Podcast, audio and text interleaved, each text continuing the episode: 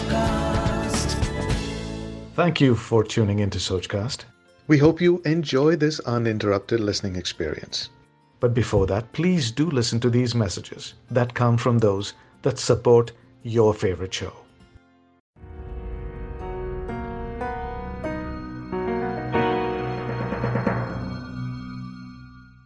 Welcome to the eighth episode of Caregiver Diaries, brought to you by Caregiver Sati, a new set of experiences shared by our Invisible Warriors. We bring to you a safe space where you can share your experience as a caregiver. Shared experiences have a number of positive influences on our emotional well-being and connectedness. What if caregivers who could not tell their stories wrote diaries and we could get a peek into these diaries?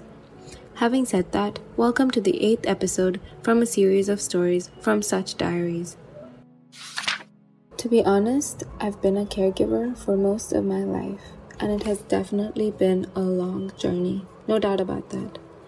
It hasn't always been easy, but it also hasn't always been hard. I think that as a caregiver, it's important to be brave while facing difficulties, because it's probably going to get harder before it gets easier. I had a daughter who was diagnosed with cerebral palsy at birth, and I was her primary caregiver for twenty-four years of her life. At first, it was really tough, especially because I had no experience dealing with cerebral palsy or even being a full-time caregiver. My daughter wasn't able to do anything on her own, walk or talk, and it was hard seeing her like that. As a parent, you know you want your kids to be able to do everything that they want to, and it was just hard seeing her like that. I had to help her with everything, and of course we had a caretaker to look after her for some time if we needed to go out or something, but I had to be with her most of the time. As she got older, things became harder as she grew more aggressive, and she used to pull on our hair, and it was hard to manage that by myself, especially if I was home alone. I was exhausted a lot of the time, but the happy moments kept me going. I also have an older son, and what I really struggled with was when people used to ask me what my kids were doing or studying, and I could easily answer that about my son, but it was hard answering that about my daughter. And it was hard to explain her condition, and I wanted to be able to say that for her as well. I wanted to say that she was doing well and studying and things like that, but we understood the illness and we knew that there was nothing wrong with it, and it just gets hard sometimes. I had to give up on many things, and I couldn't always go where I wanted or do what I wanted. But I had my family there to support me every step of the way, and that was really important to me. We went to see many, many doctors for treatments, and most of the time my husband took her, and he supported me when I wanted to try new things in relation to uh, treatments, and we were able to use physiotherapy, which allowed her to walk. Like this Sochcast? Tune in for more with the Sochcast app from the Google Play Store. My son was also very supportive, and he always, always played with his sister.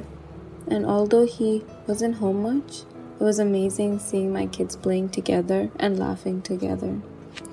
I think that's the thing about caregiving, you know, you deal with many difficult things, but you experience pure joy when you see the person you care for happy. My parents and my husband's mom also offered to take care of her in times when I needed rest or wanted to attend family functions and things like that. They were always ready to help me, and that made it easier for me. I used to talk to my mom a lot, and her support and understanding really helped me. I would say that that's how I was able to take care of myself during that time. I also used to pray to help feel calm and relax myself. Before this time, I had no experience of being a caregiver, and this was all very new to me. And so yes, I did find things hard and surprising at first, but over time, I think I did the best I could and provided the best care I could for my daughter to make her happy.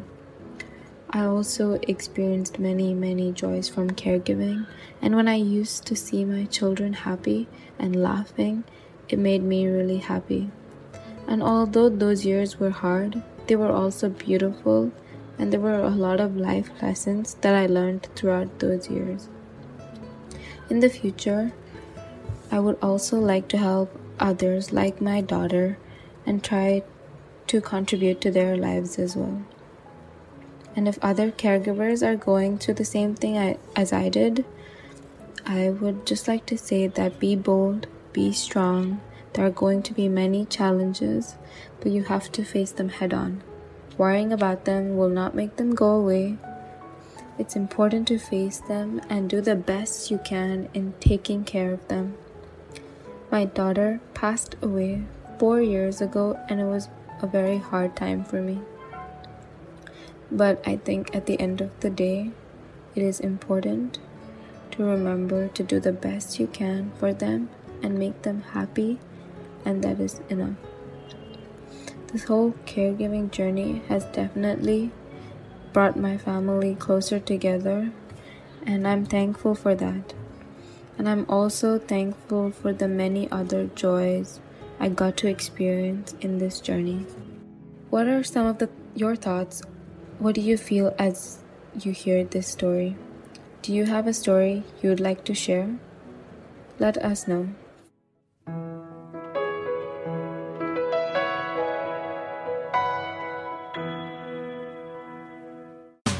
Thanks for listening. I hope you enjoyed this Sochcast. What is your Soch? Send us your comments on our Facebook page and Instagram page. It's time for you to do your own Sochcast at Sochcast. Apni Soch Duniya Ko Sunao. Sochcast.